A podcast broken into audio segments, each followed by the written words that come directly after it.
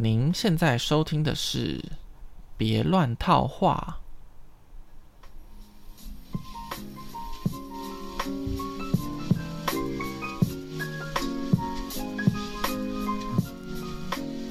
这礼拜有一个新闻，不知道大家有没有看到，就是在讲说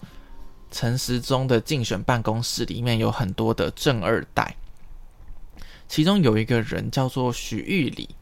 她是目前司法院院长的女儿。那如果我本来就完全不认识这个人的话，我看到这个新闻一定会觉得说，他就是一个这种大官的小孩嘛，然后可能刚好又是年轻人，比较懂网路，所以靠着这种关系就可以进到这个竞选办公室里面，然后当网路社群部的成员之一。我一定会这样想的，因为毕竟这个靠关系找到一个好工作，这个都非常正常的一件事情嘛。那我一定觉得就是他一定就刚好只是年轻，懂一点网路，大概就是个没什么内涵的人，所以只是因为他爸爸是你好，我爸爸是谁谁谁，然后大家可以进到这个地方去工作。但这个人就是我之前一直推荐的那个 podcast 节目叫做这个我不推的主持人，他是主要的，他和另外一个瑶瑶主要主持这个节目。那因为我从一开始节目的第一集就开始听到他们现在第3集了，我会觉得这个人完全就不会像是你认为的什么正二代、什么富二代等等的，因为他以前就会讲说他做的工作，他做的是文字编辑或者出版业的工作，那些工作就是低薪啊、加班啊，然后非常劳累的工作。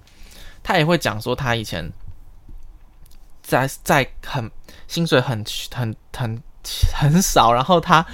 还没接不到什么案子的时候，他还会去接一些网络上的打工，帮人家打字，然后赚一些微薄的薪水。你完全想不到说他家里是一个其实是至少是有权有势的一个状况。他其实以前有讲过说他爸爸是台大法律系的教授，但是毕竟我在大学里面真的蛮多人的爸妈都是教授、老师、医生、警官什么什么的，公务员等等的，你不会觉得是一个大学教授有什么了不起的。那我会去查这个新闻，就是因为那一天他在讲，他蛮新的一集节目就在讲说他以前很喜欢听那个西洋音乐，那西洋音乐呢歌词都比较露骨嘛，所以他在车上放这些音乐的时候，就歌词这样说什么I want more, give me more 等等的。他爸爸就很好奇说这个给我多一点到底是给他什么东西。我就觉得很好笑的是，这个爸爸真的是开玩笑的呢，还是他真的想知道歌词到底在讲什么意思。然后我去查这个新闻才发现就我查他什么，我就打 Yuli 爸爸什么的，然后才出现几个小时前的新闻，就讲到说他被爆料在这个竞选办公室，然后他爸爸是谁，他爸爸是谁这样。这媒体还去翻了他以前的 blog， 就看到他以前的照片，然后去对照现在就是许宗力的照片，觉得很像。这个那既然你看同样都是姓许，然后他节目上也讲过说他爸爸是之前在法律系当教授，然后这个照片又这么像，那8-9不离十了嘛。但是我就觉得很可惜，因为我就蛮喜欢的人被媒体这样子很片面的报道出来，那大家不认识他的人看到这个新闻，一定觉得说这就是一个没什么内涵的女生嘛，只是靠关系而已。可是你真的听他的节目，听他分享生活，你就会知道说他家绝对是有那个能力、有那个资源让他过得更好的生活嘛。可是他自己出来工作，然后住自己搬出来住，然后薪水不高，然后还要用一些省钱的方式，然后还讲到说她男朋友以前怎么对待她的然后送她很烂的礼物啊，或者是什么很没有诚意的什么什么什么，就是说你不值得这些事情吧，应该值得更好的吧。就连我也会觉得说，我家也只是不算很有钱，就是普通的，我觉得平均的中产阶级而已。可是连我都会觉得说万一如果我补习班的工作没有做了，然后一时间内又找不到其他工作的话，我大概也会跟家里拿一点生活费。就是人之常情嘛，对不对？我又不是说要拿钱去做一些不好的事情，对不对？但是对他来说，他宁愿自己去努力，也不想要跟家里就是拿钱让他可以过更好的生活。我就觉得这种好像是那种比你厉害的人又比你努力的这种感觉，对，因为其实你看他的这个不是呱吉直播常会发生的事情嘛，就是他讲一讲，然后那个 Apple Watch Siri 就出来那个讲什么，结果没想到现在我的那个 Google 那个音箱他还出来讲话，没事，还有我刚刚忘记我要讲什么，就是你其实。你看他的学历，你也不会觉得说他是一个非常厉害、很会读书的人，可是他还是会很努力的去把他的专业做到好，他的工作上的事情做到好，那你就可以看得出来他是认真的人。反正我觉得说，如果他大概跟我年纪如果差不多的话，如果是我身旁的人，说不定我会喜欢这种女生。对，但是被大家这样用在媒体上这种认识，我觉得真正不值得。其实我也还想讲一些就是媒体的事情，因为我其实有时候蛮讨厌就是媒体讲一些过度渲染的新闻啊，或是文章啊等等的。之前讲说那个人生4000个礼拜，然后我想讲一段里面的文字，他说我们许多人已然熟悉整个情况是怎么一回事。我们知道我们使用的免费社群媒体平台其实不是免费的，因为正如相关理论所言，你不是顾客，你是被贩售的商品。换句话说，科技公司的获利来自于虏获我们的注意力，接着卖给广告客户。他想讲的是，之前有一句话就说，如果你买的商品是免费的话，那代表你就是那个商品。我们用这些Twitter、FB 或 IG 等等的，我们不用花钱，可是广告商呢会花给把钱买，就是给这些公司，让这些公司推荐他觉得我们适合、我们会买的东西，这样我们就会花钱买这些东西，那广告商就可以赚到利润等等。那其实他下一段就讲说，这些社群平台收集好数据之后呢，就有办法提供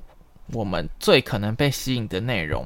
通常是最令我们感到愤怒或恐惧的事情。从平台拥有者的角度来看，社群媒体上所有的争执、假新闻和公审都不是缺点，而是商业模式中不可或缺的一环。所以我们以前会认为说，在 Facebook 上看到的文章都是同温层的内容，我们会跟我们喜好相近啊、观点相近的人，我们只会看到这些东西的文章，但其实他讲出的是更恐怖的事情。我们看到的东西是会让我们感到愤怒或是恐惧或是害怕的。就像我妈其实常常在 LINE 上会分享一些文章，那些文章都是在讲一些要怎么样保护自己啊，或是要做什么事情才会让自己更健康，其实都是在形塑你一个观念，就是这个世界是有点恐怖的，你不好好注意的话，你可能就会被诈骗啊，然后你会受到什么样的损害等等的。但问题就是这些文章通常都没有一个可靠的来源，你不知道他是谁写的，你不知道他从哪个媒体、哪个公司报道出来的。所以我常常就会跟他说，你不要再传这些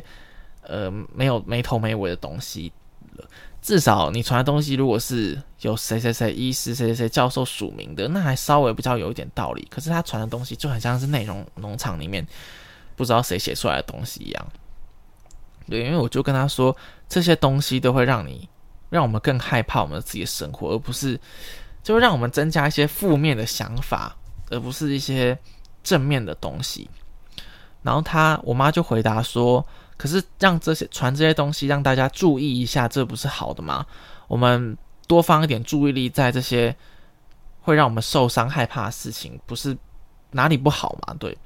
那我就再回他说，但是已经很多人都在写这些负面的东西了，现在这个社会比较缺少是比较正面、比较阳光、比较暖心的事情，所以我说我希望他去多分享一些正面的东西。虽然我一开始只是想说叫他不要再传这些东西给我了，但是如果转个弯变得是用这个请他传一些正面的东西的话，他会被我说服的话，那这个方法好像还是不错的。对，好，那关于这些新闻媒体啊的一些弊端，之前我不知道有没有推荐这本书，叫做娱乐至死，它其实就是在它已经是30-40年前的书了吧，但是它就是在讲说批判这些新闻媒体或是电视媒体，亦或是现在的网络媒体等等的一些不好的对我们生活的负面影响。那我想要讲一下它其中一个章节的内容。好，他说，广播电视新闻播报员经常使用好，现在我们来看的这个开头，表示你刚才听到、见到和底下要听到、见到的毫无关联，而且和你听过、见过的一切说不定都完全无关。我们就是常看新闻报道完这件事情之后呢，就是说好，那下一则新闻我们来看。他想讲的就是这些不同的新闻片段之间完全没有关系，好像在讲说认可一件事实，就是高速运作的电子媒体所描绘的世界既没有秩序也没有意义，而且不必认真看待。因为我们讨论完一个新闻之后，我们马上就切到下一个新闻啦，我们不需要让这个新闻有更多空间时间在你的脑袋里发挥，你不用再想那么多了，反正有下一个新闻盖过你的注意力就好了。对，他就说好，现在我们来看，这个模式这个世界观并不是电视所发明的，他说这是从以前电报和摄影的时候就有的东西，后来因为有电视才助纣为虐，成长成现在我们看到的新闻的样子。那好，他说当然在电视的今日新闻播报过程当中，我们有机会看到好，现在我们来看这种论述模式最大胆也最让人觉得尴尬的表现，因为在这里所见到的新闻不只是零零落落，而且没有背景，没有结果，没有价值，因此连最基本的严肃性都没有，也就是说新闻纯粹是种娱乐。我们可能看到一个报道说哪个超商被抢劫了，可是我们不会去认识这个人他是做什么工作，他发生了什么事情，他为什么要抢劫，那也没有在解释在讲说那抢劫完之后这些店员这个商家这个受到什么样的损害等等的，也没有头没有尾，我们只是看到了这件事情，而且讲完这件事情之后呢，新闻台又再接下来报道另外一件事情，所以对我们心中留下的印象就是便利商店是不是很恐怖，我们出门是不是要小心一点，但其实这都是拿一些很小的例子来过度放大跟渲染，因为有多少超商多少店家多少时间没有发生抢劫案，但就是一次的这个事件，可他会一直报道让你觉得非常恐怖。那这就是这本书他很想要讲表达一件事情，就是我们把这些新闻媒体都变成娱乐化了，所以我们不会认真看待它，那不会认真看待的状况是我们也不会把这些事情好像真的有学到什么东西的。就像我这个坏习惯也是一直想要改掉，但是还没有完全根除，就是有时候很无聊的时候还是会看一些 PTT 嘛， PTT 上面就是一些新闻论坛的内容，那有时候你看了10几分钟20分钟，好，关掉手机了，你再问我说我刚看了什么，我是完全没有印象。那完全没有印象的话，那你刚刚看这些东西干嘛，你干嘛浪费自己人生的时间去做这些事情呢？就是好，就算你说要放松，也有值得可以更让放松的事情，而不是让你看了一些负面的新闻之后，让你觉得啊，真的好恐怖哦，那我是不是要注意一点？等等，好，反正推荐大家去看一下这本书《娱乐至死》，它里面还有讲到更多关于电视，不只是新闻啊，就讲说电视的一些弊端。但我觉得它放到现在来看，对于网络时代也是非常有警惕性的，像是暮鼓晨钟那种感觉。暮鼓晨钟是这个意思吗？好，不重要。好，讲完一些严肃的事情。上礼拜那个老板带我们去钓虾场钓虾，我们本来是要去基隆出海，那个就是开着渔船去海钓的，但是因为那时候上礼拜遇到台风嘛，所以就改了行程到士林的钓虾场去钓虾。我个人是一开始对钓虾就感觉没有太大兴趣，因为我吃虾子会过敏，如果吃太多的话就有全身荨麻疹的状况，所以那我也没有说特别喜欢吃虾子。好，不过既然老板都免费带我们去，算是小小员工旅游了，那就去钓一下。然后我也是第一次类似这种钓鱼的活动，对，所以我觉得还蛮有趣的啊。反正就是你要知道怎么去把你的钓竿钩子用到适合的长度，这个长度适合是在你的浮标浮在水上的时候呢，这钩子会刚好沉在池底，那你钩子上面的食物就比较容易被虾子去吃到。那虾子去吃的时候呢，它不一定是一开始就会咬到你的钩子，它会慢慢吃这个时候你就要去观察那个浮标是不是被拉动了，还是不是往下沉了，然后你这个时候就要使用一些巧劲，让这个钩子可以勾到这个虾子上面，然后你才能把它拉起来。因为有很多次的状况是我发现这个饵被虾子在吃了，但是我在拉起来的过程当中并没有勾到这个虾子，所以于是呢饵就被吃掉了，我拉上来的钩子呢没有钓到任何东西，那这就是放枪了。所以如何去观察就是虾子的行为啊，然后你怎么去拉动你的钩子让你把它勾起来，这都是蛮困难的一件事情。而且就算你好不容易拉钓起来之后呢，你要试着呢再不要被它的就是夹到的状况下，把那个钩子拿起来，然后再把它放到笼子里面。像我那时候还不太会的时候，我就不小心被那个虾子的螯这样刺了一下，或是割伤了一下那个我大拇指的这个地方，所以就有一个小小的有点像是被美工刀割到的伤口，但是没有很深啊，就是浅浅的，只是那时候就蛮痛的。我觉得这是人生钓虾初体验还行啦，虽然我那天就穿了一个 T 恤，他们就写 patient 告诉我要耐心但是我们钓了3个小时，我觉得其实还蛮快的。但是如果你要我自己再花钱去钓吗，我大概是觉得不会，因为我觉得钓虾好像蛮贵的。我们那一天钓了3个小时就要800-900块吧，好像是，反正就是蛮贵的。好，这礼拜呢，我还去了那个城市博览会，台北城市博览会，在那个花博园区。我会去是因为我之前去，就是经过垃圾车经过我家旁边的时候，就听到他讲说，在宣传城市博览会，叫大家去看。我想说这个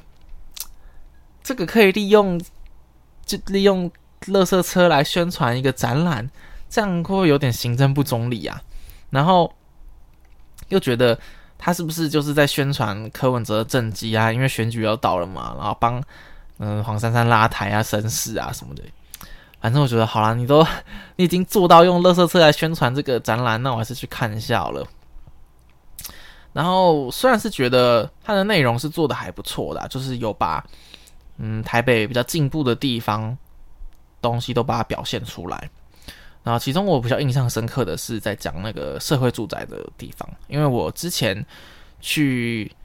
奇岩站那附近的时候呢，我就突然看到一个很漂亮的房子，我想说这是什么建案啊，我还想要拿起来查一下说这个建案叫什么名字，为什么它整个社区盖起来就非常漂亮，后来才发现是这个新奇岩的社会住宅，觉得蛮不错的嘛，因为政府盖出来的东西也是可以这么漂亮，所以我这次就有特别去他的社宅的那个地方去看，说他介绍一些状况。不过刚好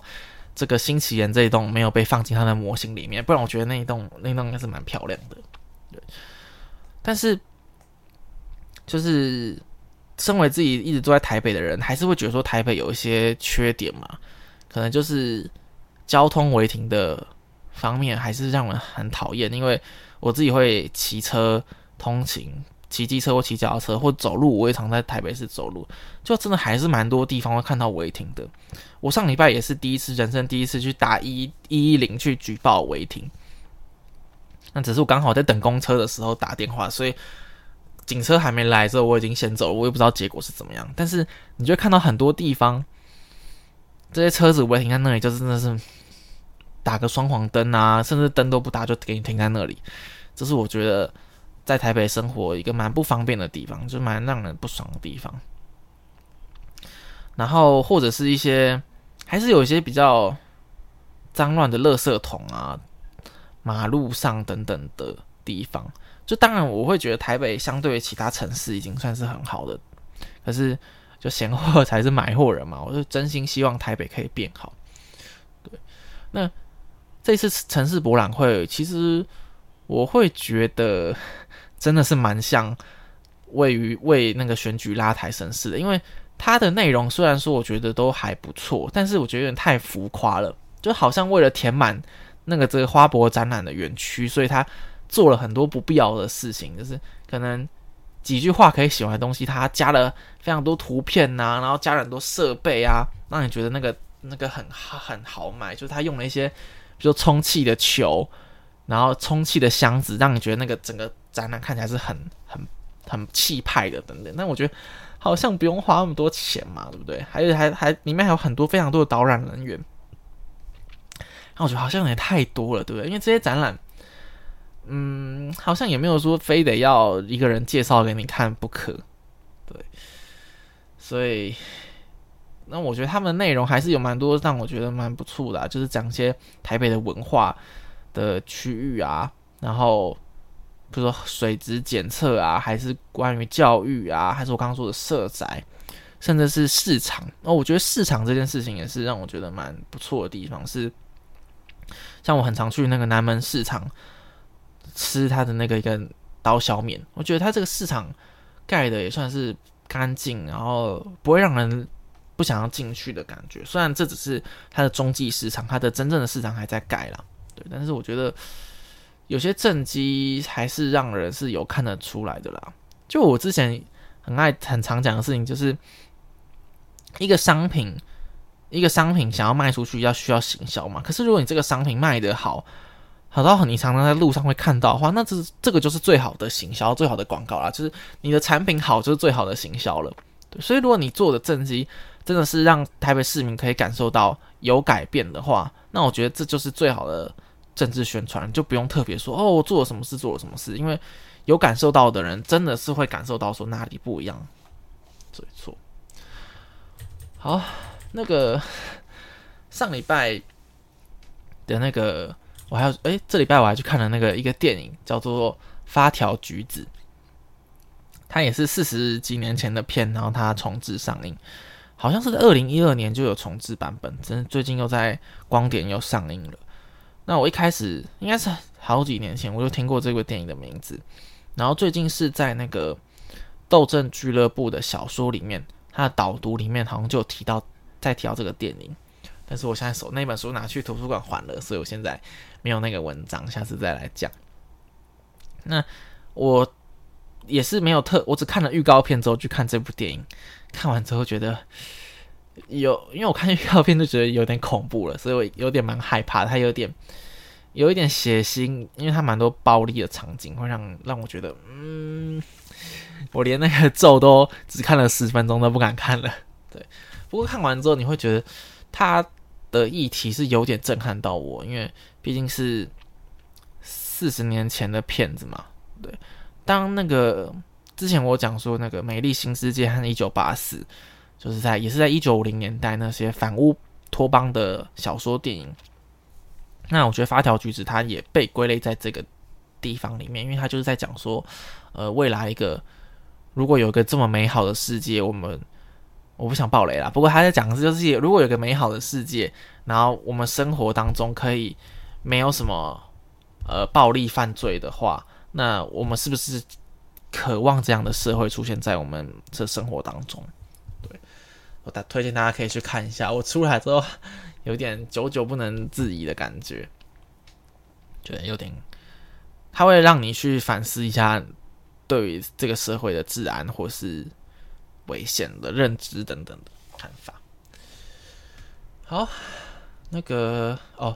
上礼拜不是去那个花莲嘛，然后我就在想说，我很喜欢听在那个海浪旁。在海滩上听海浪一直打上来的那个声音嘛，我想说怎么没有人做这些直播，就是在讲，就是拍那个海，然后海浪这样拍到石头上，然后这样刷下去的那个声音，就海浪打上来，流过那个石头这样啪啪啪的声音，我觉得蛮好听的。然后刚好发现在那个 YouTube 上有人在直播那个台东多良车站的即时影像，虽然跟我想象的不太一样，因为它是拍整个拍到车站，然后海岸线，然后你会看到人在那边走来走去，跟我想象的是，我想到的是就单纯拍一个小小的沙滩的一个角落，海岸边的一个角落，海浪这样打，但是不过也蛮像的啦，所以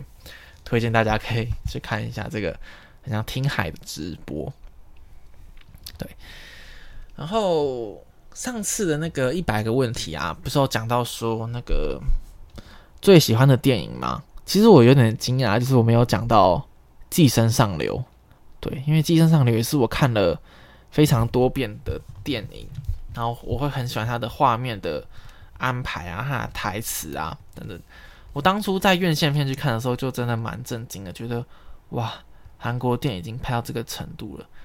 真的非常好看。然后我甚至呢有去找了他的一本相关的书来讲说，他这本书叫做《奉俊昊上与下的背后》，他就是在讲这个导演拍的一些电影背后的一些故事，然后一些想法等等。然后他其中有一个很大的章节，就是在把寄生上流每一个片段每一幕都讲一遍，然后讲一下说他在这一幕讲的这个台词是为了什么，然后这个画面是怎么拍出来的，在哪里拍的等等。对，就蛮震惊的，去分析每一个画面的时候，你觉得这些画面都会有它的意义存在。所以可是你看电影的时候，你当然是全神投入在里面嘛，你没有想到说它背后有这么多